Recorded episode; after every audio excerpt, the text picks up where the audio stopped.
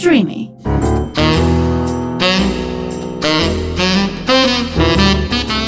Ροζ Οξυγόνο με το Θέμη Κανέλλο.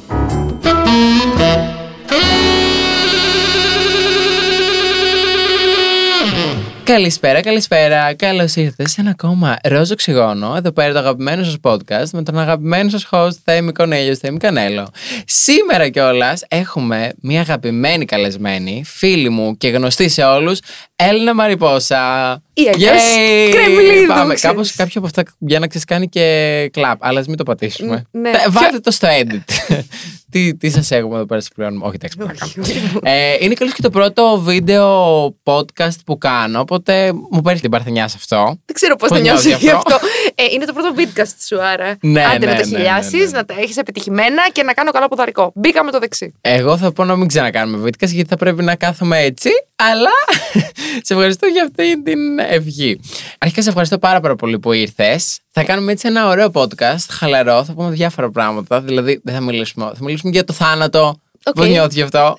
Ε, νιώθω οκ, okay, γιατί το σκέφτομαι πολύ τελευταία, Α. δηλαδή είναι σαν να υπήρχε μια Έλενα πριν. Αν είναι γυρίσεις σπίτι σου και να είσαι κατά, μην μιλήσουμε για το θάνατο. Όχι, όχι κανένα θέμα, γιατί έχω Α. πολύ ωραίες σκέψεις πάνω σε αυτό και ευκαιρία να τις ε, μεταλαμπαδεύσω. Τέλεια, εννοείται. Αλλά ναι. Αρχικά η πρώτη ερώτηση που θα σου κάνω, mm-hmm. ε, για να μπούμε έτσι κατευθείαν στο podcast, ναι. το, βασικά υπάρχει κάτι που θες να πεις πριν από αυτό. Ήθελα να σε ευχαριστήσω για την πρόσκληση. Αυτό. Α, παρακαλούμε πάρα πολύ. Εμείς ευχαριστούμε που μας ήρθες. Ήθελα να σε ρωτήσω πώς είσαι αυτή την περίοδο. Βλέπω περνάς τέλεια γενικά στο social media. Ξέρεις, είναι μόνο το social media, δεν ξέρεις τι τραβάω από πίσω. Όχι. Είμαι, η αλήθεια είναι ότι είμαι πολύ chill. Είμαι σε μια πολύ ήρεμη φάση, πολύ συνειδητοποιημένη. Δηλαδή, η Έλενα πριν από δύο και τρία χρόνια ήταν μια τελείως διαφορετική Έλενα. Και υπάρχει ένα growth, βασικά μετά το Survivor ξεκίνησε ένα τύπου ταξίδι εσωτερικισμού, αν το λέω σωστά, τέλος πάντων ψάχναμε πολύ και αυτό έχει ως αποτέλεσμα... Να αναπτύξω ένα εσωτερικό σκόρπο. Ναι, να δω λίγο ποια είμαι, που πάω, τι κάνω, τι δεν κάνω, τι θα κάνω, δεν ξέρω, όλα αυτά, βασικά ποια είμαι. Ποια και, είσαι σαν ναι, άνθρωπος. Και αυτό βοηθάει πάρα πολύ σε πάρα πολλά πράγματα, γιατί καταλαβαίνεις ότι η ρίζα των πάντων είναι το τίποτα. Οπότε... Με έναν τρόπο.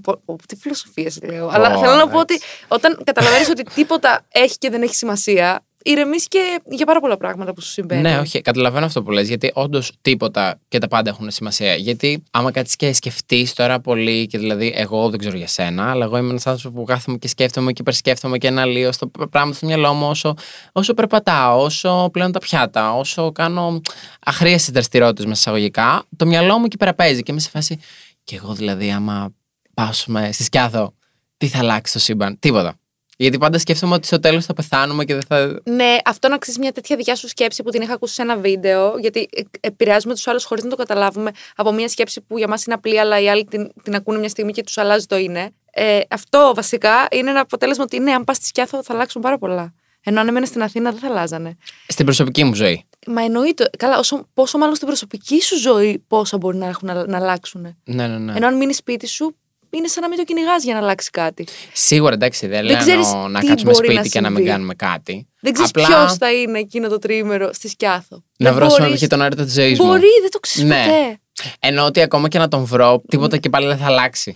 Ε... Δηλαδή, στο τέλος, ότι είμαστε σαν άνθρωποι, πολλές φορές τα βλέπουμε όλα πολύ εγωκεντρικά και όλα γυρνάνε γύρω από τον εαυτό μας κτλ. Αλλά στην πραγματικότητα είμαστε και ένα τίποτα. Ισχύει, αλλά είναι αυτή η ματαιότητα. Δεν εννοώ βέβαια να μην κάνεις τίποτα στη ζωή σου. Ναι, προφανώς. Γιατί εκεί έρχεσαι και καταλήγεις και λες: ωραία, αφού είμαι ένα τίποτα, γιατί να κάνω πράγματα, ποιο το νόημα. Αφού, αφού κάποια μέρα και μια επιχείρηση αού αναγκή κάνω, θα πεθάνω. Θα... Τι με νοιάζει, τι θα γίνει μετά αυτή η επιχείρηση, ε, ας πούμε. Ουσιαστικά πρέπει να ζήσεις τη ζωή σου όσο καλύτερα γίνεται, όσο τη ζεις. Αυτό. Οπότε νομίζω ότι όλα καταλήγουν στο ζήσε το τώρα. Που είναι πολύ. Πολύ σημαντικό. Ναι, αλλά και πολύ φράση που τη ξέρεις.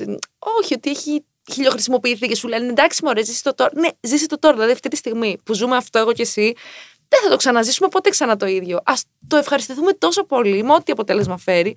Γιατί, οκ, okay, ναι, και εγώ θα φύγω μια μέρα και εσύ θα φύγεις μια μέρα, αλλά θα το έχουμε ζήσει. Δηλαδή θα έχουμε ανταλλάξει πράγματα τα οποία mm. δεν θα αφήσουν ποτέ τον άλλον ίδιο. Συμφωνώ, συμφωνώ. Από τα αγαπημένα μου content που μου αρέσει να βλέπω από σένα είναι φυσικά τα TikTok σου και συγκεκριμένα. Και εγώ νόμιζα τα Girl Talk θα πήρε, φίλε. Τα Girl Talk, εντάξει, εννοείται, θα τα πω αργότερα. Ah. Είναι και αυτά αγαπημένα. Αλλά τα TikTok σου, επειδή, επειδή μου είμαι πολύ τώρα τελευταία στο TikTok και τα λοιπά, ενώ στο YouTube δεν κάθαμε τόσο όσο παλιότερα. Δυστυχώς, και αυτό είναι. Τώρα που μπήκα εγώ, ρε, τώρα που μπήκα εγώ.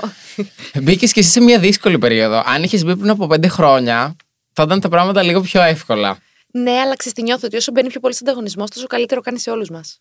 Στο, σε, YouTube. στο YouTube, ναι. Όσο περισσότερο κόσμος μπαίνει, κάνει καλό γενικά. Τέλος πάντων. Okay. Δυστυχώς όμως, ενώ υπάρχει περισσότερο, όσο περισσότερος ανταγωνισμός υπάρχει, θα πρέπει να υπάρχει και περισσότερο κοινό. Για να κάνει μάτς. Mm, κατάλαβα τι λες. Δυστυχώς, ο, ο ανταγωνισμός ανεβαίνει, το κοινό κατεβαίνει. Κατάλαβα. Αυτό είναι το πρόβλημα με το YouTube. Ναι. Ελπίζω να μην κατέβει ποτέ, γιατί ε, από μένα είναι από τις αγαπημένες μου πλατφόρμες. Γιατί μπορούμε να εκφραζόμαστε ελεύθερα και για ώρα, και όχι να πρέπει να συμπιέσω σε ένα πεντάλεπτο, όχι σε ένα πέντε δευτερόλεπτα συμπίεσης ντοπαμίνης για να στο δώσω, να το καταλάβεις. Ισχύει. Που είναι εντάξει, τραγικό. Αλλά δεσμα, ένα από τα αγαπημένα με εμένα είναι το TikTok και ταυτόχρονα και τα βίντεο που κάνεις με το αγόρι σου. Πώς γνωριστήκατε? Ου, εκεί πήγε την πάσα! Εννοείται, δεν μπορώ! Δεν μπορώ! Γιατί λέω ότι έχω να βαρέσω TikTok λίγες μέρες και που δεν είμαι πολύ ενεργή κάθε μέρα όπως εσύ. Και έβεσαι φάση.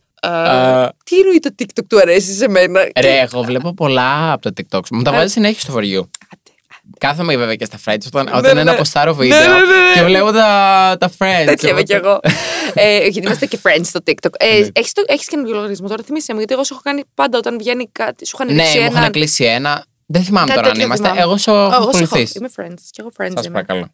Ε, λοιπόν, πώς γνωριστήκαμε? Καλά, είναι πολύ αστεία ιστορία. Θα την πω όσο πιο διακριτικά μπορώ, γιατί αν αυτός ακούσει ότι είπα αυτό που έχει συμβεί πραγματικά, νομίζω θα τσεριστεί λίγο. Οπότε. Τελειώσαμε το podcast. Αν είναι η στιγμή να μας πει την αλήθεια. Πες ό,τι θες, εντάξει. Όχι, εντάξει, θα το πω λίγο πιο διακριτικά. Τίποτα. Εγώ είχα γυρίσει πολύ από Αμερική που είχα πάει για ένα τρίμηνο. Και. Α, θυμάμαι τότε που είχαμε κάνει και ένα live μαζί με τη Τζούλια. Ναι, και ήμουν Αμερική τότε. Λίγες μέρες πριν φύγω ήταν αυτό. Λοιπόν, και γυρίζω και έχω πάει Θεσσαλονίκη στο πατρικό μου και ήθελα να βγω να παρτάρω, να το ζήσω λίγο όπως. Γιατί τρεις μήνες εκεί δεν υπάρχουν. Ειδικά στο Λος Άντζελες που κλείνουν όλα δύο η ώρα και έχει μόνο after party. Δεν είναι το τρόπο που παρτάρουμε εμείς εδώ, ναι, ας πούμε. Ναι, ναι, ναι. Πας μέχρι το πρωί. Και έχω βγει με ένα, με ένα φίλο, με τον οποίο ξέρω από το γυμνάσιο, ρε παιδί μου. Και του λέω αυτού του φίλου ότι ρε, εσύ, φέρε μου κανένα κομμενάκι έτσι να. Κάτι. Είμαι σε φάση ψάχνομαι, ρε παιδί μου. Έχω πολύ καλή διάθεση. Θέλω να παρτάρω και αν κάτσει, να κάτσει κάτι. Μπάσκε. Μπάσκε. Και μου λέει, λοιπόν, έχω τον κολλητό μου, μου λέει, τον οποίο όντως ξέρω άλλους φίλους του, αλλά δεν ήξερα αυτόνα. Και μου λέει, να στον φέρω και αυτά. Λέω, για να δω φωτογραφία, μου τον δείχνει, λέω, καλό μωράκι. Καλό, καλό, καλό. Καλό μωράκι. Εγκρίνω. Μου λέει, άντε, λέει, θα του πω να έρθει και αυτά. Έχω βγει εγώ τώρα με αυτόνα και περιμένουμε τον άλλον, ο οποίος, τον ακέφαλο τον Καβαλάρη. Ο οποίος ο ακέφαλος ο Καβαλάρης ε, μας έστησε και καμιά ώρα, γιατί είχε τέλος πάντων τη δουλειά του κάτι, τέλος πάντων, γιορτάζανε μια επιτυχία του. Και ήρθε κατά τις όλες οι επιτυχίες εκείνο το Μπράβο, βράδυ στη ζωή του. Όλες οι επιτυχίες ήρθαν εκείνο το βράδυ. Τίποτα, μωρέ. Και ήρθε. Ναι. Δεν μπορώ. Λοιπόν, ε, και ήρθε ε, μετά να μας βρει. Αλλά αυτός είναι έτσι πολύ χαμηλών τόνων. Είναι, είναι, είναι έτσι σιχουλής. Και είναι και στην... Και είναι τσιγλικούλης σιχούλης. Ναι, ε, και τον γύρισα σε τρία τέσσερα κλαμπ. Τα γύρισαμε όλα στη Θεσσαλονίκη. Ξεποδαριαστήκαμε. Και στο τέλος του λέω... Άρα στη Θεσσαλονίκη γνωριστήκατε. Ναι, και είναι γι' αυτό Θεσσαλονικιός. Είμαστε ah, όλοι γέννημα θρέμα. Παπούτσι okay. από τον τόπο σου. ε, Εγώ δεν το πάρω δηλαδή από την Αθήνα. Γιατί νομίζεις υπάρχει βέρος Αθηναίος, αφού όλοι είστε. Ναι, ισχύει, ισχύει. Ε, αυτό και γύρισα με τρία τέσσερα κλαμπ. Του λέω μετά συνέχεια δεν θα έχει. Μου λέει μένω με τους γονείς μου εδώ. Γιατί η δουλειά του είναι έξω από τη Θεσσαλονίκη, οπότε δεν είχε σπίτι στη Θεσσαλονίκη μόνος του. Μου λέει μένω με τους δικούς μου. Λέω κι εγώ, κι εγώ με τους δικούς μου στη Θεσσαλονίκη. Και εν τέλει βρήκαμε άλλες. Και αυτό, και απλά αυτό. Έλειπε ξενοδοχείο. Όχι, εντάξει, αλλά ήταν όλο τόσο ψυχεδέλεια, όλο ήταν περίεργο και απλά συνεχίστηκε. Δηλαδή. Οκ. Πόσο καιρό είστε μαζί? Κλείσαμε χρόνο τον Φεβρουάριο. Κλείσατε χρόνο, καλά δεν το έχω στο μυαλό μου. Τώρα είμαι Φεβρουάριο, ένα χρόνο και τρεις μήνες. Και λέω, πόσο καιρό τα έχουνε. Ναι, σχεδόν ενάμιση χρόνο. ενάμιση χρόνο τον Αύγουστο, αλλά εκεί, ενάμιση χρόνο. Πες, ένα χρόνο και. Έλα ρε. Ναι. Και δεν έχω καταλάβει πώς περνάει ο καιρός. Είπατε ποτέ ότι ουσιαστικά εμείς θα τα φτιάξουμε, ξέρω εγώ, κάπως. Ακούγεται λίγο παιδικό όταν το λες, αλλά και όταν δεν το λες, είναι λίγο. Αφήνει πράγματα να αιωρούνται. Ναι, όχι. Η αλήθεια είναι ότι ήμουν σε φάση που έψαχνα να είμαι σε σχέση. Οπότε έλεγα ότι οποιοδήποτε, αν μου κινήσει το ενδιαφέρον και βλέπω ότι κάπου πάει, θα το κάνω εξ αρχής ερωτήσεις για να τελειώνει η υπόθεση. Δεν θα κάτσω τώρα να παίζουμε. Ναι, ναι, ναι. Και βγαίναμε για λίγο διάστημα. Αυτός, ε, ε, η δουλειά του τέλος πάντων ήταν. Ε, κοντά στη Θεσσαλονίκη και εγώ έμενα Αθήνα, οπότε βρισκόμασταν ξέρεις, με τύπου απόσταση το πρώτο διάστημα και μετά σε, ένα, έτσι, σε μια βόλτα που είχαμε κάνει του λέω να σου πω, λέω, πώς το βλέπεις? Ήταν πολύ νωρίς, αλλά του λέω Είσαι σε φάση που θες σχέση ή είσαι σε φάση που δεν θες, γιατί απλά να το. Στα, στα πόσα ραντεβού. Uh, κάτω από πέντε. Εντάξει, αγάπη. Όχι, θέλω να πω ότι εκεί περίπου. Απλά ήθελα να, να αφιερώσω χρόνο ή να μην αφιερώσω. Δεν ήταν κάποιο. Ναι, ναι. Θέμα. Μα εγώ θεωρώ ότι το πέντε ραντεβού είναι πολύ λογικό να αρχίσεις να συζητάς. Ναι. Για να καταλάβεις άμα είσαι στο ίδιο. Στο ίδιο μήκος κύματος. Ναι, ναι, ναι, ναι, ναι. Δηλαδή ε, θέλεις. Ο άλλος και μπορεί να σου πει: όχι, κάτι δεν θέλω. Γιατί... Φιλάκια, ακριβώς. Να βρεις εσύ αυτό που θέλεις, να βρω κι εγώ αυτό που θέλω, να είμαστε όλοι χαρούμενοι. Ακριβώς.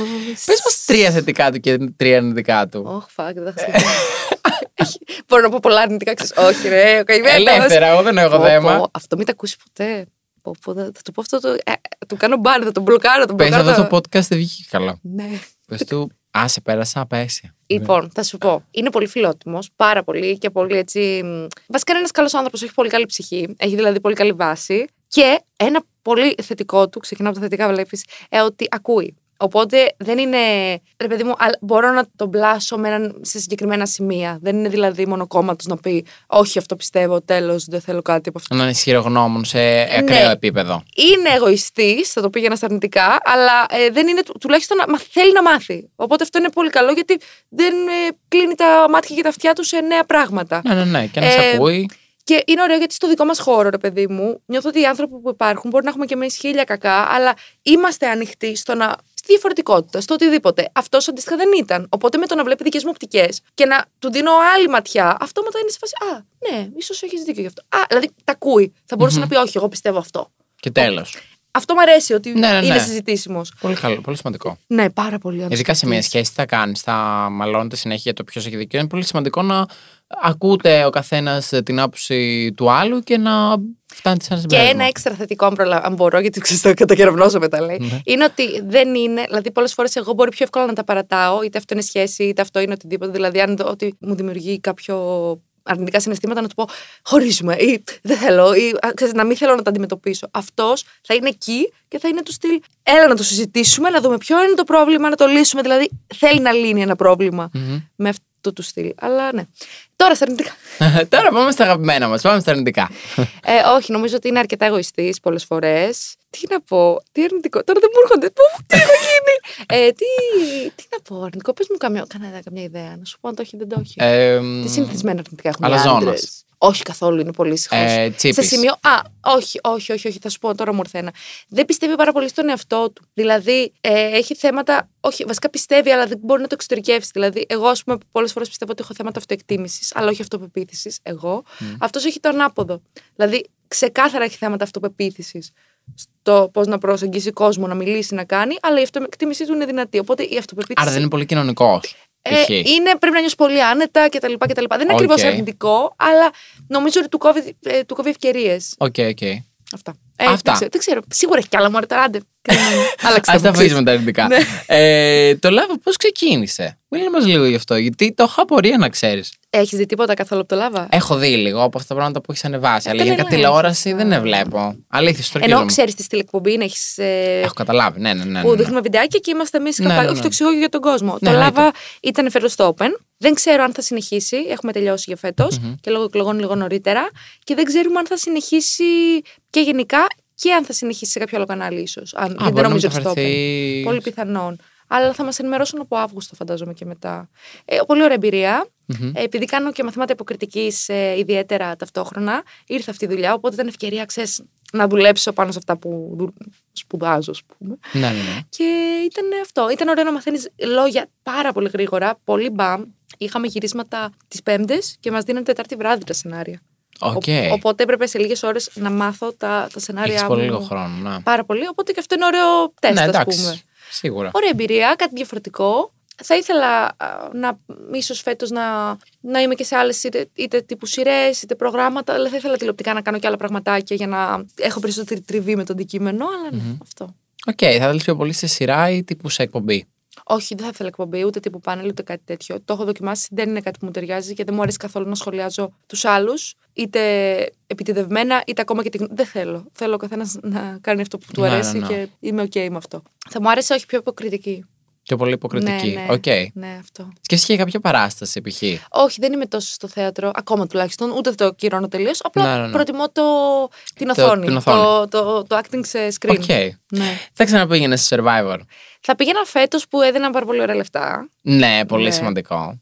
Οπότε ναι, φέτος ε, και έχει γίνει μια νήξη, μετά το προσπάθησα κι εγώ, εν τέλει δεν μπήκα ποτέ. Okay. Αυτό. Αλλά άμα σου ζητάγαν στο επόμενο ε, Survivor. Αν έπαιρνα πάρα πολύ καλά λεφτά, ναι, θα πήγαινα. Οκ. Okay. Ναι, πολύ δεν σωστή είναι, απάντηση. Δηλαδή, είναι πολύ ψυχοφθόρο. Είναι πολύ ψυχοφθόρο. Σίγουρα. Και γιατί ο... είσαι και στον αγγλισμό. Εγώ δηλαδή που έχω ζήσει στον αγγλισμό σκέτο, χωρίς τα crew πράγματα που ζήσετε εσείς, ήταν ήδη από μόνο του πάρα πολύ ψυχοφθόρο. Φαντάζομαι εσάς. Που είστε και στην άλλη άκρη. Ε, το λιγότερο είναι ότι είσαι στην άλλη άκρη. Είναι πολλά, πάρα πολλά άλλα που δεν ε, φαίνονται. Τρός, ναι, ναι. Και αυτά έξτρα. Αυτά είναι πάρα πολύ σημαντικά. Ναι, ναι, ναι. Υπάρχει κάτι, ρε παιδί μου, στο Survivor το οποίο να σε έκανε να αποκτήσεις κάποιο έτσι κουσούρι. Την εμπιστοσύνη στους ανθρώπους και στην ανθρωπότητα, λέει. Όχι. Ε, πέρα από κάποια σημάδια στα πόδια που τα έχω ακόμα. Δηλαδή είναι πολύ πιο αλήθεια. Ναι, ναι, ναι, τώρα δεν μπορώ να σου δείξω έτσι που σημαντημένη. Ναι, ναι, ναι, λογικό. Ε, έχω κάποια σημάδια που μείνανε γιατί δεν κλείσαν όταν έπρεπε αυτές τις πληγές. Δεν ήταν κάτι σοβαρό, απλά ήταν μικρές πληγές. Okay. Ε, και ξανά έκαναν ξανά και ξανά φάση. Ναι, βασικά δεν, δεν τρώγαμε πρωτεΐνη. Βασικά ναι, δεν τρώγαμε πολλά, αλλά η πρωτεΐνη βοηθούσε από ό,τι κατάλαβα στο να κλείσουν πιο γρήγορα πληγές. Και, δεν... και επειδή εκείνη την περίοδο δεν έτρωγες πρωτεΐνη. Και σκέψου ότι μετά λίγο κάπου γρατζουνιζόσουν, άνοιγε πληγή. Είναι κάπου εύκολα γεμίζες πληγές. Αυτό. Ε, και μετά είχε και τα μυγάκια και τα τέτοια που ακουμπούσαν τις πληγές. Δηλαδή. Και... ξυνώσουν και άνοιγες άλλες και μια τρέλα. Μια ολόκληρη κατάσταση. Ναι. Okay. Ε, αυτό. Δεν, δεν μου είχε αφήσει κάτι άλλο νομίζω. Όταν βγήκες, ήθελες να μιλήσεις άνθρωπο. Ας πούμε, εγώ π.χ. ήμουνα. Ε, δεν είχα θέμα να μιλήσω. Απλά ένιωθα. Λες και ζω ένα ψέμα πολύ. Δηλαδή, πώς το εννοείς αυτό, για... ε, ρε παιδί μου, μπορεί να ήθελες να μην ε, μιλάς σε άνθρωπο. Δηλαδή να θες να κλειστείς σπίτι σου, να ηρεμήσεις. Γιατί το να έχεις μια κάμερα από πάνω σου να σε. Ηχογραφεί και να σε καταγράφει ένα είκοσι τέσσερις ώρες είκοσι τέσσερις ώρες. Εντάξει, δεν γράφεται είκοσι τέσσερις ώρες είκοσι τέσσερις ώρες, αλλά γράφεται πολλές ώρες μες τη μέρα. Mm. Μπορεί να σε κάνει να θες να κλειστείς σπίτι σου, να ηρεμήσεις, να κάτσεις να φας, να βλέπεις μόνο ανθρώπους του κύκλου σου, να μην θες να βγεις σε κλαμπ, να, να, να τέτοια yeah. πράγματα. Ε, εγώ βέβαια το έζησα σε περίοδο καραντίνας, οπότε ήταν λίγο ανάποδο. Ήταν τότε που ήταν η δεύτερη καραντίνα και χαζό βγαίνω. Δεν έβγαινε κανείς, δεν υπήρχαν πάρτι, δεν υπήρχαν τέτοια. Okay. Άρα, Α, αλλά ήθελες εσύ να βγεις. Ναι, δεν είχα θέμα. Ε, πιο πολύ στις διαπροσωπικές μου σχέσεις, τις πολύ κοντινές. Δηλαδή, δυσκολεύτηκα πολύ. Θυμάμαι ότι η τελευταία φορά που ας πούμε, έκανα σεξ ήταν πριν το παιχνίδι, δηλαδή Δεκέμβρη πες, και βγήκα Φεβρουάριο και έκανα ξανά κάτι. Απλά για να καταλάβεις, ρε παιδί μου, ήταν μετά την Ανάσταση. Δηλαδή, γιατί μου ήταν και, και, και που έκανα κάτι δεν σήμαινε ότι, δεν σήμαινε ότι ήταν πολύ δύσκολο να γνωρίζω καινούριο κόσμο και να, να μην να νιώθω άνετα με κόσμο. Δηλαδή, ας πούμε, με αυτόν που έκανα σεξ τότε ήταν άνθρωπος που γνώριζα πάρα πολλά χρόνια. Δηλαδή, τύπου παλιό γκομενάκι ναι, ναι. που κάναμε κάτι. Δεν μου ήταν εύκολο να με προσεγγίσουν και να προσεγγίσω, γιατί δεν ήξερα αν το κάνουν επειδή ήμουν στο Survivor ή αν πώς το βλέπουν ή τι σημαίνει για αυτούς. Δεν, δεν... ένιωθα πολύ άβολα με αυτό. Αυτό ήταν το θέμα μου, αλλά όχι το να είμαι έξω με κόσμο μου άρεσε πάρα πολύ. Μακάρι να έχει και περισσότερο κόσμο τότε. Ναι, okay. Γενικά μου δίνει πολύ ενέργεια το να είμαι με κόσμο. Και εγώ θα σου πω, όταν βγήκα, βγήκα από την καραντίνα. Δηλαδή, μπήκαμε με καραντίνα και βγήκαμε επίσης με καραντίνα. Και μετά μπήκες εσύ ουσιαστικά στο Survivor το, όταν βγήκα εγώ. Όπω, ισχύει.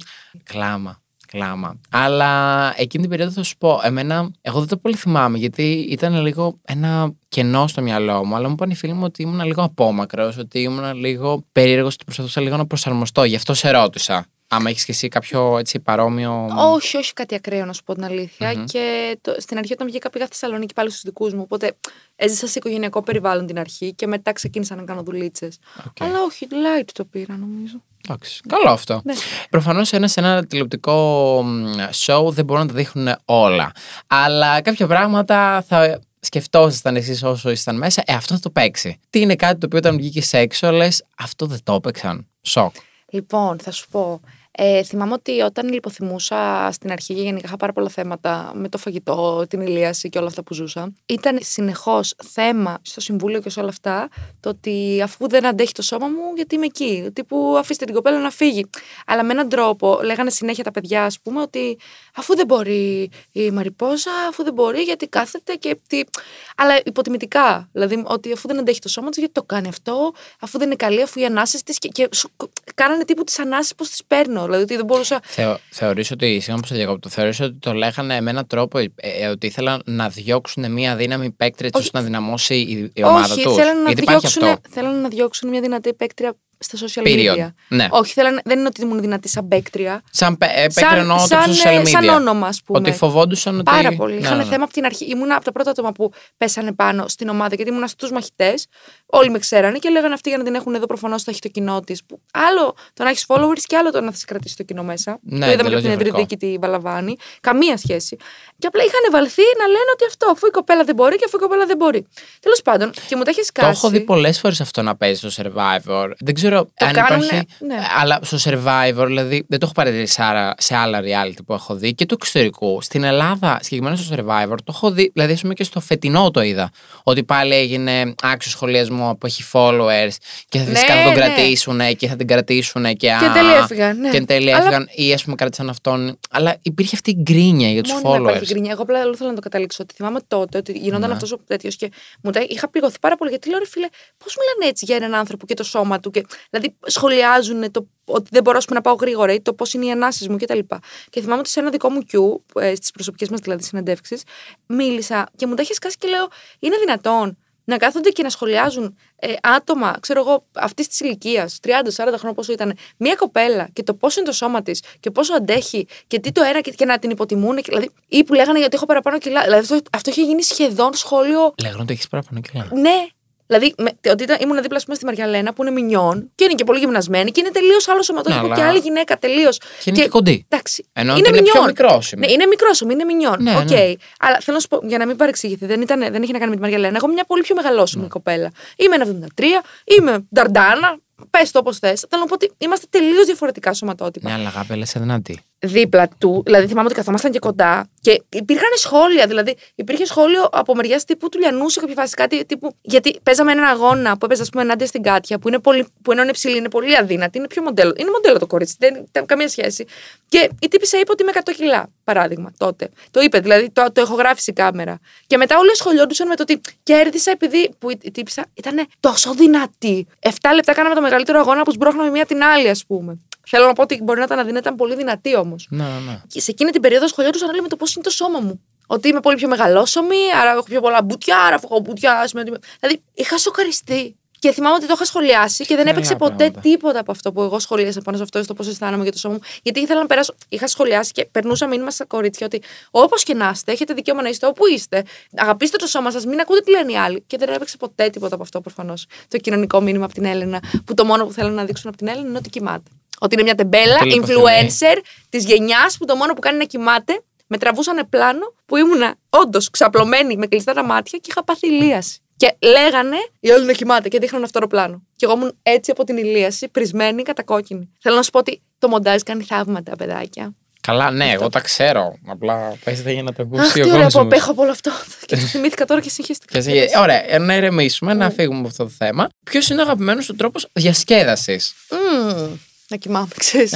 Έχω φτάσει εδώ το λέμε. Ο καλύτερος είναι αυτός. Εγώ σήμερα κοιμήθηκα δεκαπέντε ώρες. Αχ, τι καλά. Θα σου πω, κοιμήθηκα δεκαπέντε ώρες, δεν είναι κάτι που το κάνω συχνά. Απλά είναι επειδή. Δεν με αφραπά τώρα. Αγάπη, καλησπέρα. Την προηγούμενη μέρα έχει κοιμηθεί δύο ώρες γιατί είχα μακιγιάζ όλη μέρα. Τέλος πάντων. Χαίρομαι όμως, βλέπω ότι πας καλά με αυτό, ποτέ δεν πειράζει. Αξίζει. Τώρα θα δουλέψεις με τα νέα. Τώρα, τώρα. Λοιπόν, τι μου αρέσει να διασκεδάζω. Μου αρέσουν πολύ οι ταινίες και να πηγαίνω σινεμά μου αρέσει πάρα πολύ. Μ' αρέσουν πολύ τα παρεΐστικα πράγματα. Ε, bowling, μ' αρέσει. Μ' αρέσει να περπατάω και δεν είναι διασκέδαση αυτό. Και εμένα ε... μου αρέσει πολύ να περπατάω. Ναι, αλλά δεν, θεωρώ... δεν είναι τόσο διασκεδαστικό. Ναι, εντάξει. Ίσως αμέσως με φίλους και μιλάς. Τα escape room μου αρέσουν. Αλήθεια, δεν πειράζει. Ε, τα escape room μου αρέσουν πάρα πολύ. Αλλά όχι τα δρομακτικά. Μ' αρέσουν πολύ αυτά που βάζω τον μυαλό. Άσε με, αφού βασικά θέλω να πάω μόνη μου σε escape room να λύνω γρίφους. Αλλά είναι πανάκριβο να πας μόνος σου. Θα στεναχωρήσω. Θα συχαίνομαι. Τα συχαίνομαι. Κανείς δεν είναι τέλειος. Κανείς δεν είναι. Θα σου πω, δεν μου αρέσει το escape room. Έχουμε αυτή την μάχη, μεσαγωγικά προφανώς, ε, με την κολλητή μου που τα αγαπάει. Πεθαίνει, κόβει, φλέβα. Να πάτε μαζί. Θα περάσετε τέλεια. Αυτή τρελαίνεται με αυτό. Αλλά όχι τρομακτικά. Θέλω να, να βάλω το μυαλό μου να δουλέψει, να κάνω puzzles. Ναι, ναι, ναι. Ε, εγώ δεν μπορώ. Θα σου πω, στα τρομακτικά, ειδικά, ειδικά στα τρομακτικά, ίσως θα πληρώσω κάποιον για να με τρομάξει. Ακριβώς αυτό λέω κι εγώ. Δεν ξέρω. Ίσως ε... αυτό που λες εσύ που βάζεις το μυαλό σου και τα λοιπά να μ' αρέσει περισσότερο. Αλλά επειδή μέχρι στιγμής έχω πάει σε δύο και τα δύο ήταν τρομακτικά, ήμουν σε βάση. Σε έχω πληρώσει για να με τρομάξεις. It's not scary. Δεν θέλω. Αχ, τι ωραία που το βλέπεις έτσι. Ποτέ δεν θα μπορούσα να το. Ε, κατά την δεν θα το έκανα. Ναι, ναι, Μία ναι. φορά μας είχαν πάει για, για κάτι γυρίσματα που ήξερα, δηλαδή έπρεπε απλά να το γυρίσουν και κάτι. Όχι, φρικάρι. Είχα φρικάρει. Αγάπη, εγώ μίλησα στους uh, ηθοποιούς και τους είπα: ηρέμησε, δεν μπορώ να ακούω τη φωνή σου. Και οι άνθρωποι μετά. Το αποδόμησες. Ναι, το αποδόμησε εντελώς. Κρίμα, στεναχωρηθήκα για τους ανθρώπους, αλλά δεν μπορούσα. Είχα γεράσει που ήμουν εκεί πέρα. Ε, και θέλανε να τρέχουμε και εγώ μέσα σε εγώ δεν τρέχω. Δεν φωνάζουμε. Δεν τρέχουμε. Μια ηρεμία. Όχι, όχι, όχι, όχι με τίποτα. Αφού ο Ακέφαλος και οι φίλοι του θέλουν όλοι τρομακτικά και είμαι σε φάση. Πηγαίνετε μόνοι σας. Κλαίω που τον λες Ακέφαλο, αλήθεια. Που ισχύει, γιατί δεν τον έχεις δείξει, αλλά είναι αστείο. Χωρίς κεφάλι στην αρχή δεν το κατάλαβα. Τώρα το κατάλαβα. Το κεφάλι καβαλάρι. Ναι, ναι, ναι. Και το καβαλάρι είναι πολύ. Κανείς δεν το έχει πιάσει, ξέρεις, όχι. Ρε. Ποιο είναι το αγαπημένο σου φαγητό? Hm. Μ' αρέσει πολύ το ρύζι με κοτόπουλο. Σ' αρέσει γιατί σ' αρέσει ή σ' αρέσει είναι γιατί τα, είναι δηλαδή, βολικό? Δηλαδή από παιδάκι μου έχει μείνει σαν ανάμνηση, δηλαδή πάντα το τίμημά μου το ετοίμαζε και το έπαιρνα μαζί στο παιδικό και αυτά. Ήταν πάντα το αγαπημένο μου, δηλαδή μου φτιάχνει όλη τη μέρα το ότι έφαγα ρύζι με κοτόπουλο. Και εμένα μου αρέσει φουλ. Εσένα και το μπουκέ. Εντάξει. Αλλά το ρύζι, το κοτόπουλο, ξέρεις, τέλος πάντων. Ναι. Αλλά τελευταία μου τα σκάει λίγο πιο vegetarian κατάσταση. Οπότε αποφεύγω και το κοτόπουλο. Γενικά αποφεύγω λίγο περισσότερο το κρέας από ό,τι έκανα πιο πριν και με βλέπω να πηγαίνω προς vegetarian φάση. Οκ, okay, σκέφτεσαι δηλαδή να γίνεις vegetarian. Ε, ναι, αλλά όχι. Μπορεί να μην είμαι εν τέλει εκατό τοις εκατό. Δηλαδή μπορεί να φάω μια φορά το μήνα. Pescetarian. Pescetarian πολύ πιο εύκολα, να σου πω, γιατί όχι τρώω πάρα πολύ ψάρι, αλλά κάπου κάπου. Πιο πολύ θέλω να αποφύγω την τοξίνη από το κρέας. Mm-hmm. Και που νομίζω και το δέρμα μου, αν βλέπεις, είναι πολύ καλύτερο. Στα okay, ταλαντικά, ας πούμε, για αρχή. Δηλαδή, πολύ θέλω... σημαντικά τα ταλαντικά, είναι πολύ κακά. Που ένα, δεν έτρωγα και ιδιαίτερα πολλά. Μόνο γαλοπούλα, ας πούμε, στο πρωινό μου, στο τόστ. Ναι, ναι. Αλλά και πάλι και γαλοπούλα, νομίζω, μόνο που την ακύρωσα έχει ήδη φτιάξει πολύ ναι, το δέρμα. Ναι, ναι, ναι, ναι. Αυτό, αλλά. Ναι, αυτό είναι το αγαπημένο μου φαγητό. Μπορεί σε ένα-δύο χρόνια, αν είμαι vegetarian καλή, να σου πω ποιο. Να μείνει μόνο το ρύζι. Ναι. Φοβάσαι το θάνατο? Ξέρεις τι, πέρασα από φάσεις που το φοβόμουν, αλλά συνειδητοποίησα ότι εφόσον δεν μπορείς να κάνεις κάτι για να αποφευχθεί, τουλάχιστον να γίνει φίλος σου με έναν τρόπο. Όχι να πας να αυτοκτονήσεις προφανώς. Αλλά εννοώ ότι. Ότι, οκ, okay, απλά ξέρεις, να είσαι οκ okay με το ότι θα συμβεί. Απλά να, δεν ξέρεις πότε θα συμβεί. Πώς πιστεύεις ότι θα πεθάνεις? Το έχεις σκεφτεί ποτέ αυτό? Όχι. Το μόνο που έχω σκεφτεί, μακάρι να είμαι τυχερή να ζήσω, ξέρεις, σε μεγάλη ηλικία. Δηλαδή, απλά να φύγω ήρεμα, χωρίς πόνο, mm-hmm. χωρίς ε, αρρώστιες που ταλαιπωρούν πάρα πολύ κόσμο, και απλά να φύγω. Έτσι, απλά να, να ηρεμήσω στον ύπνο μου. Okay. Αυτό θα ήθελα. Εντάξει, νομίζω αυτό είναι το ιδανικό. Έχεις σκεφτεί ποτέ πώς θα ήθελα να είναι η κηδεία σου? Δεν έχει καν σημασία, γιατί δεν θα είμαι εκεί να τη ζήσω. Ναι, ρε παιδί μου, αλλά πώς θα ήθελες? Εγώ την έχω σκεφτεί. Αλήθεια. Ναι. Όχι, εγώ πολύ basic. Διακριτική, δεν θέλω να, να κάνω να... θόρυβο εκεί. Okay. Δεν ξέρω. Θε να είναι κάτι πολύ ήσυχο. Ναι, ναι, ναι. Okay. Και να έγραφα ένα πολύ ωραίο απόφευγμα. Αυτό τέλος πάντων. Ναι. Ε, που αν τυχόν περάσει κάποιος και το διαβάσει, να του δείξει μια οπτική. Δηλαδή, να, ακόμα και αφού φύγω, για όσο υπάρχει πάνω στον τάφο κάτι γραμμένο, να είναι κάτι που θα δώσει μια έμπνευση σε έναν άνθρωπο που θα το δει. Okay. Θα πολύ ωραίο. Τι έχεις να πεις γενικά σε ανθρώπους που σε χεϊτάρουν? Τίποτα. Δεν σας βλέπω καν. Ε, κυριολεκτικά δεν σας ξέρω, δεν σας βλέπω. Οπότε δεν και έχει... που το γράφετε. Ξέρετε, είναι αυτό που είχε πει και η φίλη Ριάνα, το I still get paid. Δηλαδή, ναι. ό,τι και να μου κάνεις κάθε μέρα. Αλλά όχι από ανωτερότητα, επειδή πραγματικά δεν έχει. Πάμε σε αυτό το τι έχει ουσία και τι δεν έχει. Ναι, ναι, ναι. ναι. Οι περισσότεροι από κοντά που θα έρθουν για φωτογραφία. Οπότε δεν. Πρόβλημά τους. Ναι, okay. δεν τους ξέρω. Δεν... Είναι οκ. Okay, είναι okay. Αν αυτό αν τους κάνει να νιώθουν ωραία, να είμαι ο σάκος του box τους, είμαι οκ. Okay, αλλά ξέρεις τι, αυτό που πιο πολύ τσούζει στους ανθρώπους που χεϊτάρουν είναι ότι και αφού χεϊτάρεις, παίρνεις μια ευχαρίστηση για λίγα δευτερόλεπτα να. Και μετά ξαναπάς πίσω στη μίζερη ζωή σου. Αυτό, είτε είμαι ο σάκος του μπόξ σου, είτε είναι κάποιος άλλος, δεν θα σου αλλάξει τη μίζερη ζωή σου.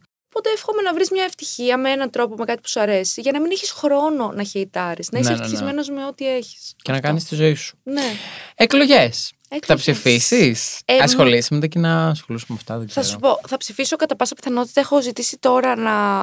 Γιατί δεν ήξερα ότι. Μένω τόσα χρόνια Αθήνα και έχω όλα μου τα χαρτιά στην Αθήνα, αλλά δεν ήξερα ότι πρέπει να κάνω αλλαγή εκλογικών δικαιωμάτων. Άσε, και εγώ, επειδή έμενα σε άλλη περιοχή της Αθήνας, ναι. θέλω να πάω σε άλλη περιοχή, στην άλλη περιοχή, δηλαδή σε αυτή που έμενα στο πατρικό μου. Ναι. Ενώ μένω τρώσιμο κέντρο. Αυτό είναι μικρό το πρόβλημα, γιατί τουλάχιστον στην Αθήνα. Μικρό, αλλά άβολο, γιατί δεν μπορώ να πάω δίπλα σπίτι μου. Ακριβώς. Νόμιζα ότι μόλις μετακομίσω, μετακομίζουν και αυτά. Μετά, μπες στο γκοβ τελεία τζι άρ, μπορείς να πας και να το κάνεις, να αλλάξεις και μπορεί να προλαβαίνεις και τώρα. Αλήθεια. Ναι, ναι, ναι. Εγώ yeah. αυτό έκανα, απλά περιμένω την έγκριση. Δεν έχω τσεκάρει. Νομίζω σε εγκρίνουν κατευθείαν και απλά πηγαίνεις. Δεν okay, αλλάζει okay, κάτι. Okay, okay. Δηλώνεις δηλαδή που μένεις. Θα σου το δείξω, ναι, θυμίσαι το μου. Αλλά κατά πάσα πιθανότητα, αν δηλαδή πάω και μου πούνε ότι είσαι OK και ψηφίζεις, θα ψηφίσω. Ναι, θα ψηφίσω. Ασχολούμαι με τα κοινά. Όσο μεγαλώνω, συνειδητοποιώ ότι σε αυτό που υστερούμε σαν χώρα είναι ότι δεν μας μαθαίνουν πώς είναι να ασχολείσαι με τα κοινά από πάρα πολύ μικρή ηλικία. Δηλαδή, η πολιτική αγωγή που είναι ένα χρόνο κάπου στο γυμνάσιο, πρώτη, Δευτέρα ή Τρίτη. Απλά καθόμαστε και τα ξύνουμε. Ναι, και το παίρνουν σαν. Έλα, μωρέ, να σου δείξω. Σαν να είναι εικαστικά, σαν να είναι ζωγραφική ή γυμναστική. Δεν δίνουμε σημασία. Για μένα θα, είναι και, θα ήταν και αυτό ένα μάθημα πολύ σημαντικό μια φορά τη βδομάδα από πολύ μικρότερη ηλικία, τύπου το δημοτικό. Όπως και άλλα μαθήματα που θα πρέπει να έχουν μπει, σεξουαλική αγωγή κτλ. Για να ξέρεις περί τίνος πρόκειται. Δηλαδή, αν εγώ είμαι πολίτης μιας κοινωνίας και κατ' επέκταση μια, μιας χώρας, επηρεάζω, όπως είπαμε και πριν, ότι πώς θα επηρεάσει κάτι μικρό που κάνεις. Τα πάντα επηρεάζουν ναι. τους πάντες. Και είμαστε μέρος της κοινωνίας, είμαστε η κοινωνία και είμαστε η αλλαγή και ο κόσμος και όλα αυτά που θέλουμε. Mm. Άρα, πρέπει να καταλάβουμε τη δύναμη που έχουμε. Ναι. Και θα σου πω, δυστυχώς ζούμε σε μια χώρα η οποία οι πολιτικοί αποφασίζουν να δώσουν περισσότερο βάση και να μιλάνε ώρες σχετικά με τα θρησκευτικά, ας πούμε, π.χ. Ενώ θα πρέπει να δίνουν περισσότερη βάση στην πολιτική αγωγή, σεξουαλική αγωγή. Ναι, ναι, ναι, ναι. Να μαθαίνουν πράγματα για το πώς θα ζήσουν αυτοί οι άνθρωποι. Και στην οικιακή οικονομία, ας πούμε. Ακριβώς. Δηλαδή, να ξέρω πώς να κάνω τους φόρους μου, τι να πολύ κρατάω, πώς να κάνω αποταμίευση. Τίποτα. Μα δεν ξέρουμε τίποτα. Πώς θα νοικιάσεις σπίτι, πώς θα πληρώ, πού θα πληρώνουμε. Τα δικαιώματά το... μας κατ' επέκταση. Ναι, ναι, ναι. Θέλω να πω ότι. Δεν τους είναι βολικό. Απλά. Φυσικά, γι' αυτό δεν το κάνω. Δηλαδή είναι, είναι απόλυτα λογικό. Ναι. Άρα, αν όλοι εμείς, η γενιά μας, η γενιά σου, όλοι μεγαλώνουμε σαν, με, με μια άγνοια. Δηλαδή, θα μου πεις, γκούγκλαρε το. Ε, δεν πάει έτσι, ρε φίλε. Αν ήταν έτσι, να γκούγκλαρα και τη γλώσσα, γλώσσα, μαθηματικά, ιστορία. Δεν πάει έτσι. Πάρε με από το χεράκι, από μικρή ηλικία, δίδαξέ μου τι πρέπει να ξέρω. Γιατί νιώθω ότι αυτά τα ξέρουν μόνο οι γόνοι των οικογενειών που έχουν, θα, θα κυβερνήσουν αύριο μεθαύριο. Να, ναι, ναι. Και όλοι οι υπόλοιποι είμαστε σε μια άγνοια. Ακριβώς. Δηλαδή, εγώ πρόσφατα, τα τελευταία χρόνια, έμαθα τι σημαίνει αριστερά-δεξιά-κέντρο. Ναι, ναι. Που είναι το πιο απλό. Το πιο απλό. Ναι, ναι, ναι. Δεν μας τα μαθαίνουν, ρε εσύ. Δεν φταίεις εσύ. Δεν μας τα μαθαίνουν. Και εγώ, ας πούμε, τα έμαθα επειδή ήμουνα σε ένα σπίτι που εντάξει, η πολιτική συζητιόταν πολύ έντονα. Ah, okay. Οπότε τα έμαθα από εκεί πέρα. Αλλά άμα αυτό το πράγμα δεν υπήρχε, που τα μισά σπίτια τουλάχιστον. Έτσι, το δικό τρολο, δεν ασχολούνται με αυτά. Γιατί σου λένε, ε, έλα μωρό, τι θέλουν να κάνουν, όλοι οι ίδιοι είναι. Δεν είναι ναι, αυτό η απάντηση. Δεν είναι αυτό, δεν είναι αυτό η απάντηση. Και δεν είναι καλό δηλαδή να έχεις αυτή την. Γιατί είναι αυτό ότι, α, θα πεθάνουμε. Ναι, τι Γιόλο, σημασία έχει. Τι σημασία έχει. Ναι, ρε φίλε, όχι, αλλά... βγες έξω, ψήφισε και ξέρεις κάτι, κάνε το δικό σου, τη δικιά σου έρευνα. Γι' αυτό λόγω θα το πω και θα το ξαναπώ. Και ειδικά στους νέους που έχουν το δικαίωμα να βγουν και να ψηφίσουν πλέον, νομίζω από τα δεκαεπτά, ψάξτε. Δεν είναι αστείο. Ε, επηρεάζουν και εσάς, επηρεάζουν τους γονείς σας, επηρεάζουν τις δουλειές τους. Και, το και... Επόμενο, την επόμενη τετραετία. Ακριβώς. Μα αν σκεφτείς. Αν σκεφτόντουσαν όλοι που σκεφτόμαστε τώρα και λέμε, έλα μωρέ, δεν πειράζει, δεν θα πάω, ή έλα μωρέ, τι θα αλλάξει. Έχουν αλλάξει πάρα πολλά από τότε που έπεσε η Χούντα. Ναι, ναι, ναι. Δηλαδή δεν ζούμε αυτή τη στιγμή στη Χούντα γιατί κάποιοι κάνανε κάποια πράγματα. Δεν ξέρω, δεν θα σου πω ότι ψηφίσαν, αλλά κάνανε κάποιες ενέργειες. Ναι, ναι, ναι. Παράδειγμα η Χούντα. Όταν αύριο μεθαύριο κάτι. κάτι ε, ναι, κάπως πήραμε οι γυναίκες. Ναι. Άρα κάποιος πάντα πρέπει να βγει μπροστά για να έχουν οι υπόλοιποι ένα καλύτερο μέλλον. Αυτό. Mm-hmm. Αυτό. Αν έχεις την ευκαιρία να συναντήσεις κάποιον ζωντανό ή νεκρό, ποιον θα ήθελες να γνωρίσεις? Κάποιον που δεν θα έχω από άλλες συνθήκες στην ευκαιρία. Ρε παιδί μου, ας πούμε, είχε την Kylie Jenner, λογικά θα την έβρισκες. Λογικά. Μπορεί α, να την βρει, το εύχομαι. Ωραία. Ή ας πούμε, είχε το Michael Jackson που και να θέλεις μόνο μετά την. Θα σου πω. Πιο παλιά, σαν γκρούπι, θα σου έλεγα την Beyoncé. Okay. Όντως, ισχύει. Τώρα νομίζω ότι είμαι πιο μεγάλη γκρούπι της Σοφία Βεργκάρα. Σοφίας Βεργκάρα. Icon. Ναι, γιατί ξέρεις, μου αρέσει το, το στυλ της και όλα αυτά. Ή της Gal Gadot, της ηθοποιός. Είναι αυτή που παίζει τη Wonder Woman. Για να καταλάβεις. Είναι. Αν είναι πολύ γνωστή ταινία. Τέλος πάντων, ναι. θα ήθελα αυτές τις δύο. Δεν βλέπω καθόλου Marvel. Ναι, θα ήθελα πιο πολύ αυτές τις δύο για να μου δώσουν συμβουλές, να μου πούνε πώς αντιμετώπισαν πράγματα. Δηλαδή, αυτές θα ήθελα. Οκ. Okay. Ναι. Πολύ ωραίο. Υπάρχει κάποιος showbiz που να τον συμπαθούσες και αυτό γνώρισες να άλλαξες γνώμη ή το αντίθετο? Δηλαδή, που να μην τον συμπαθούσες και μετά να λες, α, καλούλες. Ή που λες να φάσει, θέλω πρώτα να το γνωρίσω, αλλά εν τέλει από κοντά ήταν. Never meet your idols. Κάπως φάση. Κάτι σου έρχεται στο μυαλό μου. Στην προηγούμενη διάφορα αστεία σκηνικά, όχι τόσο ότι έπαθα τέτοιο. Δηλαδή, θυμάμαι, θυμάμαι ας πούμε, τι είχα πάθει, ρε φίλε. Ήμουν, ήμουν τώρα δεκαοκτώ δεκαεννιά χρονών. Έβγαινα με έναν ηθοποιό που είναι πολύ γνωστός ακόμα και αυτά, αλλά εντάξει, απλά βγαίναμε, ρε παιδί μου. Και με είχε πάρει θέατρο μαζί του τότε σε μια παράσταση. Και. Αλλά το πιστεύω, τι έκανα. Και δίπλα μου, τώρα καθόμασταν πρώτη σειρά. Εγώ χαρούμενη τώρα, ξέρεις ότι wow, πρώτη, πρώτη φορά ήμουνα με πολλούς διάσημους τραγουδιστές, ηθοποιούς, όλοι εκεί πέρα. Ήμουν κι εγώ έτσι κοκετούλα και ήμουν έτσι και υπήρχα. Και καθόταν δίπλα μου, κυριολεκτικά δίπλα μου, η Παπαρίζου. ε, ρε, και εγώ τώρα, σου λέω τώρα, όχι ούτε καν Instagram, τίποτα. δεκαοκτώ χρονών, είχα μόλις κατέβει από Αθήνα, σπούδαζα στο Εγάλεο, τίποτα ρε. Κάτι άκυρο, ναι, ναι, ναι. Δεν είχα ιδέα. Ή, ήθελα να είμαι στα media, αλλά δεν είχα ιδέα τι θέλω να κάνω και τι κτλ. Και, Και είμαστε τώρα δίπλα στη... στην Έλληνα, οι δύο Έλληνες παρέα. Και σε κάποια φάση. Σηκώνει, παιδιά, τι αστείο. Λοιπόν, και ναι. Τελειώνει η παράσταση. Και πιάνουν κουβέντα τώρα, δηλαδή σηκωνόμαστε και μιλάνε όλοι μεταξύ τους, ρε παιδί μου. Ναι, και εγώ ναι. έτσι από δίπλα του, έτοιμη με την Έλενα. Και γυρίζω και της λέω. Αφού βρήκα. Ξέρεις, εγώ χώνομαι, ρε παιδί μου, δηλαδή θα, ε, βρήκα ένα μικρό κενάκι. Και γυρίζω και της λέω: Θα σου πω κάτι, Έλληνα. Λέω: Εντάξει, είσαι κούκλα από κοντά και τα λοιπά και αυτά. Λέω: ε, Όταν ήμουν, λέω, να σου πω μια ιστορία. Εγώ θέλω να πω και ιστορία στην Έλληνα. Δηλαδή, είμαι αυτά τα γκρούπι που κοροϊδεύουμε τώρα, ξέρεις. Και της λέω. Ε, Ε, όταν ήμουν, λέω, πρώτη δημοτικού, ε, είχαν έρθει οι γονείς μου να σε δουν στα μπουζούκια. Φορούσες τότε, λέω, σε ένα τέτοιο έτσι, ένα μαύρο και ένα μαύρο σουτιέν και ένα ανοιχτό μαύρο πουκάμισο, ξέρω εγώ, και τα μαλλιά. Είχε φράτζα τότε η Παπαρίζου, για να καταλάβει. Από το Μάμπο. Το έξι δηλαδή, ας πούμε. Που το δύο γεννήθηκα. Ε, μετά τη Eurovision που ήταν. Okay. πέντε έξι. Και εγώ ήμουν δημοτικό. Έτσι λέω και μου είχαν φέρει αυτό. Τους είχα ζητήσει να φέρουν αυτόγραφο, να βρουν τρόπο να μου φέρουν αυτόγραφο. Και. Νόμιζα ότι το αυτόγραφο που μου, φε... που μου έφεραν ήταν έτοιμο, επειδή δεν έγραφε... τους είχα πει να γράψουν στην Έλενα. Και αυτή έγραψε με αγάπη Έλενα, ούτε καν στην Έλενα, οπότε μου φάνηκε ότι είναι copy-paste, ότι ήταν τύπου φωτοτυπημένο. Και είχα τσατιστεί πάρα πολύ, της λέω, γιατί ε, νόμιζα ότι. Και εν τέλει, όχι, το παρατήρησα πιο μεγάλο ότι ήταν χρυσό στυλό, ας πούμε. Δεν ήταν ε, ότι το έγραψε για μένα, ας πούμε. Και η τύπησα είχε κριτζάρει τη ζωή της, του στείλω ότι. Πω, πω, δηλαδή, τι μου λέει, ότι είμαι μεγάλη, ας πούμε. Γιατί. Τώρα σκέψω εγώ να είμαι δεκαοκτώ ναι. και λέω ότι όταν ήμουν στο δημοτικό ήσουν στα μπουζούκια και ζητούσα αυτόγραφο για σένα. Και τώρα είμαστε, ας πούμε, μαζί σε μια παράσταση.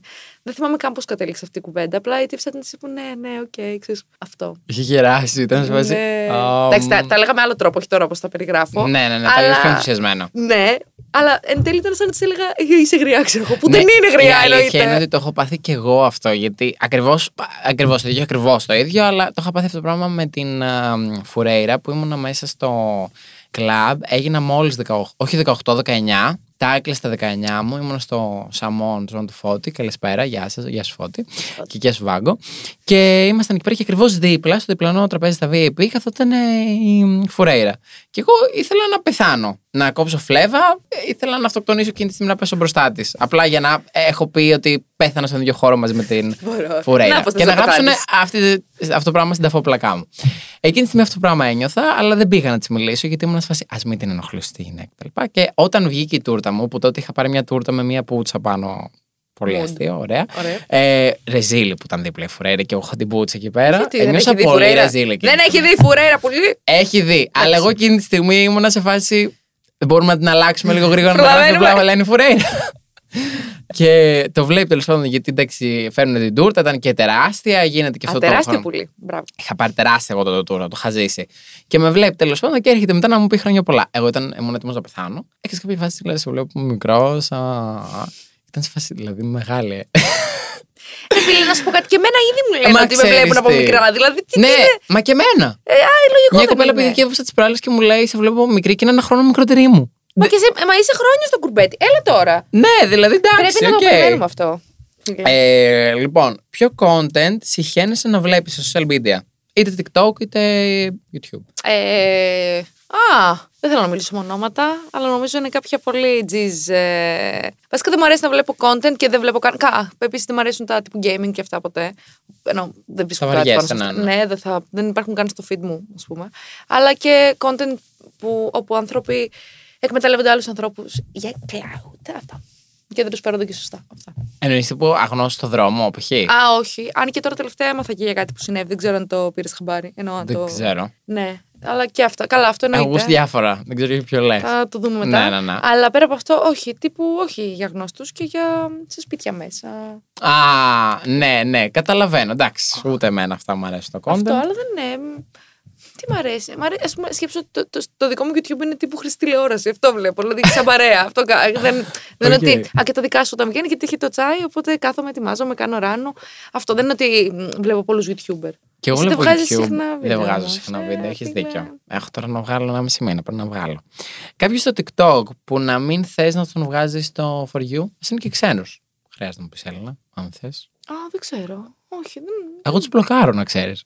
Το κάνω πολύ συχνά. Έχω μπλοκάρει τουλάχιστον τριάντα άτομα. Όλοι Έλληνες. Δεν μπορώ.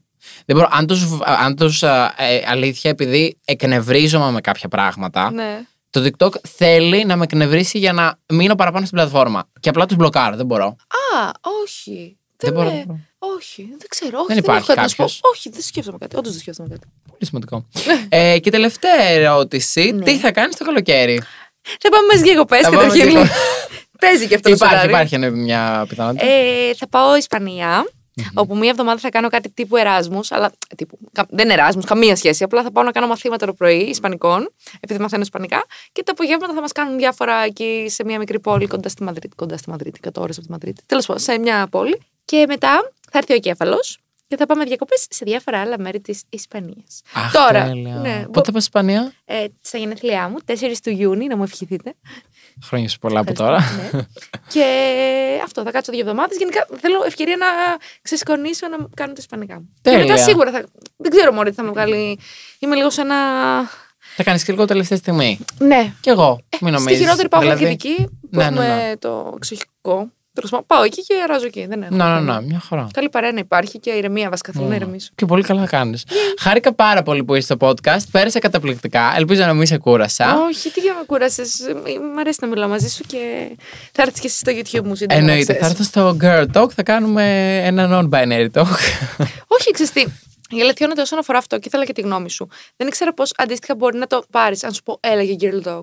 Αγάπη, όχι, όχι καταλαβαίνεις τι εννοώ. Δεν θέλω, δε θέλω να, να θεωρηθεί. Κατα... Θέλω να είμαι απόλυτα safe και δεν ξέρω. Πολλές φορές μπορεί να κάνεις κάτι όχι με κακία. Απλά να, να, κάποιος να παρεξηγηθεί, να παρεξηγήσει. Οπότε θέλω να είμαι πολύ safe στο πόσο ονομάζω τα πράγματα. Κοίτα, αυτό αυτή που, την εποχή κιόλας. Αυτό που δίνω σαν συμβουλή. Γιατί μου το έχουν ξαναπεί αυτό πολλές φορές και μου λένε Θέμη, ναι, όμως φοβάμαι να μην κάνω κάποιο λάθος. Το σημαντικό είναι να έχεις σεβασμό. Τώρα, αν είναι κάποιος τρελός και έρθει και σου πει δεν κατάλαβα γιατί με κάλεσε τον Girl Talk. Σου φαίνομαι μια κορίτσι. Αυτός ο άνθρωπος έχει πρόβλημα με τον εαυτό του. Δεν φταίς εσύ. Και ακόμα και δημόσια να γινόταν αυτό το πράγμα, ο κόσμος βλέπει. Θα καταλάβει ποιος έχει δίκιο, ποιος έχει άδικο και ποιος είναι ο τρελός. Το να σου πει ότι ξέρεις κάτι, δεν θέλω να έρθω γιατί νιώθω ότι ίσως ο τίτλος δεν με αντιπροσωπεύει κτλ.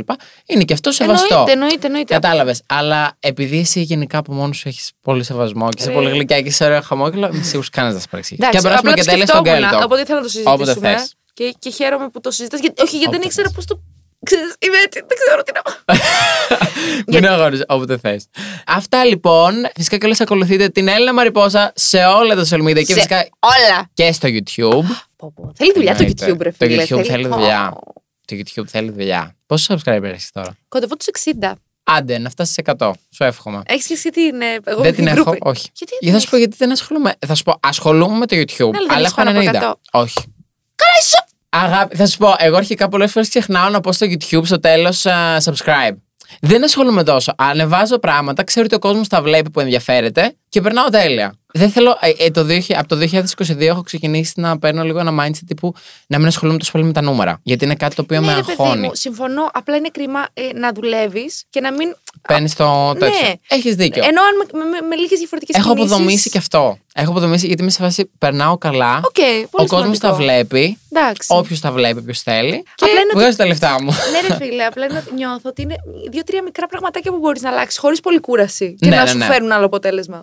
Δεν σου λέω να αλλάξεις, να κάνεις διακόσια βίντεο. Έχεις δίκιο. Απλά πολλές φορές είμαι σε φάση. Μέχρι εκεί. Εντάξει, okay, όπως αισθάνεσαι, όπως αισθάνεσαι. Χάρηκα πάρα πολύ. Μας ακολουθείτε φυσικά στα social media και θα το πούμε εμείς σε ένα επόμενο Ρόζ Οξυγόνο. Φιλιά πολλά. Φιλιά. Bye.